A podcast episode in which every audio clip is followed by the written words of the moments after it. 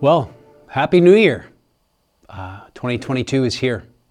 Uh, we want to do something a little bit different this week, just for this one week, uh, to give uh, the daily teachers a chance to just simply share uh, what God has been doing in, in our lives uh, over the last year and, and, what we see God currently doing. And so a bit of a break from, from the usual uh, expositional going through the text and, and, and more of a, just a, a, personal chance for reflection of what God is doing in us. And hopefully there's an encouragement uh, for you in those messages as well. Uh, coming out of this week into next week, next week we're going to be continuing in the, the Gospel of Matthew. So picking it up in Matthew chapter 3, we'd work through sort of the first couple of chapters, which was the Christmas story. And now chapter 3, we're to we're to work our way through Matthew all the way till Easter when we when we encounter the crucifixion. Uh, and so uh, we're to be doing a series in Matthew, which is uh, really exciting to be in a gospel.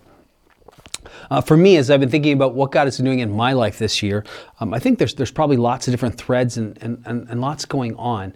Um, but one thing in particular that keeps coming up time and, and again, I think is uh, illustrated for me in this story from summer of 2020. Uh, we were on a camping trip in Whistler. Our, our family had gone, and uh, we were doing lots of bike riding. Uh, there are tremendous bike riding trails around Whistler, and so we did a lot of it.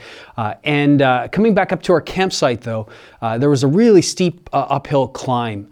And the girls were, were, just kind of able to, to do it, um, but Hudson and his tiny little legs and his one speed bicycle he just couldn't quite get there. He would get about halfway up and he'd stall out and he'd hop off his bike. And then, really sad and embarrassed, he'd have to walk his bike up and really kind of grumpy uh, every day, walk his bike up to, to the trailer. One of the last days we were there, uh, I, I tucked in behind him at the beginning of this hill. I got right in behind him on my bike and I started to just encourage him. Say, come on, man, you can do it. Go, go, go. And I got really vocal and really loud and, and the old football coach in me kind of came out. Uh, and, and I kept pushing him, like, come on, man, don't think about the pain. Just, just one leg after another. Keep pushing, keep pushing. Don't give up. And I was encouraging him and cheering him and yelling. And I mean, it was all very positive. Um, and, and I could see him in that moment that where he really wanted to give up, but he kept pushing his legs down and he's grunting and, and, and, and wincing really at the pain that's going on in his legs. Um, but I, I, keep cheering him on and, and he, he's going so slowly that he's almost at the point where his bike's almost falling over. He's just barely keeping it going, but he keeps pushing. He keeps going and I keep cheering him. We, we round the last corner and I'm so proud of him and I'm so excited and I'm letting him know all these things.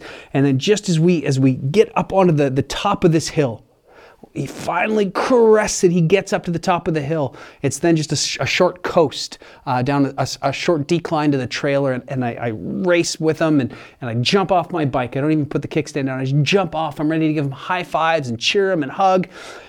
But I was shocked because he, he, he turned, he threw his bike down, and he looked at me and crossed his arms. And he said, I did not like that!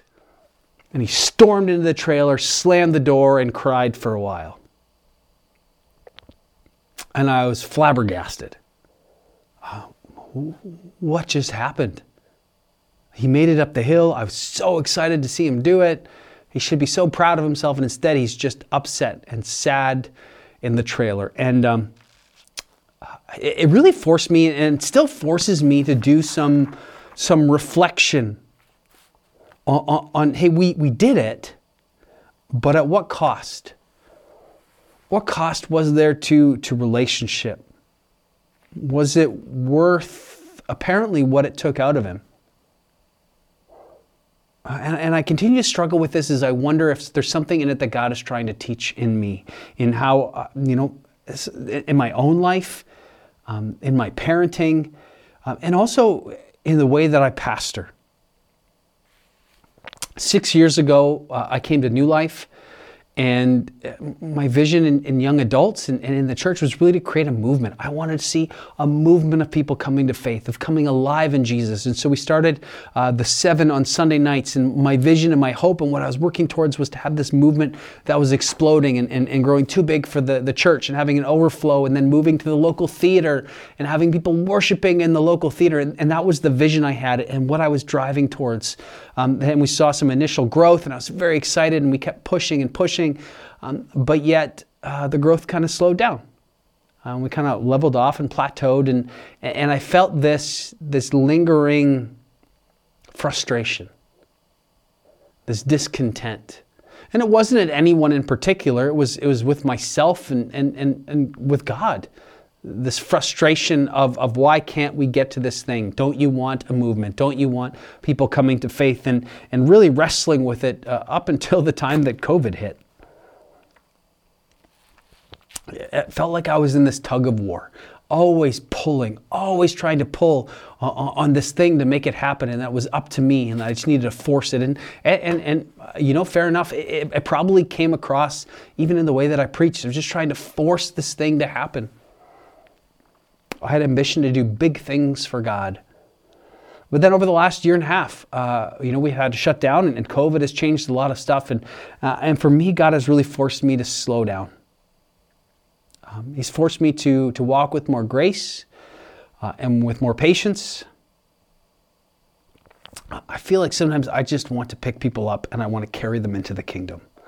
Uh, I just want to force it. I want to grab people, just like I wanted to just sort of force Hudson uh, with all the great intention in my heart. I wanted to force Hudson, just get up that hill, man. It's going to be so great if we can get up. And I, I just want to pick people up and carry them. Uh, but I think one of the things I've learned is that people don't really like to be picked up. And often the end result is really just I throw my back out. And, and so the last year and a half has forced me uh, really to be learned just to be faithful with the things that God has put in front of me in the moment. To be faithful with the things He's calling me to do. And that I, that I can't control anything outside of, uh, of myself faithful to, to the tasks and the opportunities and trust the end result to Him. And um, the, verse for me that really resonates is in, found in 1 Timothy, 1 Timothy chapter 6, um, where, where Paul says, But godliness with contentment is great gain. And then he, he expounds on that a little bit more down in verse 11. But as for you, O man of God, flee these things. These are things of the world, uh, worldly ambitions Pursue righteousness, godliness, faith, love, steadfastness, gentleness. Fight the good fight of faith. Take hold of the eternal life to which you were called um, and about which you made the good confession in the presence of many witnesses. Uh, and so I think the thing that I'm learning is to take in, it's this wrestle between contentment and ambition and where do you press in and how do these things balance in, in my life and in my ministry? Uh, and so i think what, what i see here in paul and i'm still processing it and, and these dailies are probably going to be uh, really just sort of revealing um, what God is doing in our life, and that doesn't necessarily mean it's an, a finished story uh, and, and, all wrapped up. But but I'm still wrestling with this this struggle between this tension between contentment and ambition. And I think what I'm seeing here in, in Timothy and, and, what God is calling in me is to be ambitious uh, uh, about my own my own life, about my own character, my own integrity, my own holiness, my own relationship with God, uh, and to be to be ambitious and to be driven in those things, uh, the, the pursuit of godliness, and and, and simply to be faithful what he's given me to do on a day-to-day basis and not have to control the externals. That my contentment can be found in him and the externals can take care of themselves and i trust god with those things. And so not placing maybe so much um, so much work and, and struggle in trying to see an end result in someone else's life um, but rather coming alongside what God is already doing in their lives and not having to force it or create it or convict it or lead it. Um, and so for me, this is, this is, I think, what God is teaching me is, is to be ambitious for growth in my own life, to be ambitious for, for more godliness, to repent of sin more quickly, um, to pursue Him with more passion, and then simply to trust from day to day this contentment of God is going to give me what He wants me to be about today. He's going to reveal that to me when I'm ready for it. And to do my best at it, and then trust Him with the results, not having to force the results, not having to, you know, strive for this ambition of what I think a life or ministry or, or the church should look like, but trust Him with all of it. And so um, that is, that, that's what God has been has been doing in me. It's, it's not a finished story yet. It's still a work in progress. Um, but um, maybe it's something for you to be thinking about as well today of, of that, that balance, that tension between contentment and ambition. And what are you pursuing? What are you chasing after? And this is what God is calling you to chase after. Let's pray. God, I thank you that you're patient with us. Thank you that uh, you use sinners saved by grace just like me. Um, that you're not, you're not afraid of our mistakes, but that you continue to be faithful and you continue to show grace. So, God, help us to, uh, to be ambitious, to pursue you, to pursue godliness, and to be content with the externals, content with you, that you would be enough. Father, we pray all these things in your name. Amen. Well, I, I hope that, uh, that this week is, uh, is great for you as we, as we start into this new year um, with all of the hopes and expectations that we have here at the beginning of a new calendar year.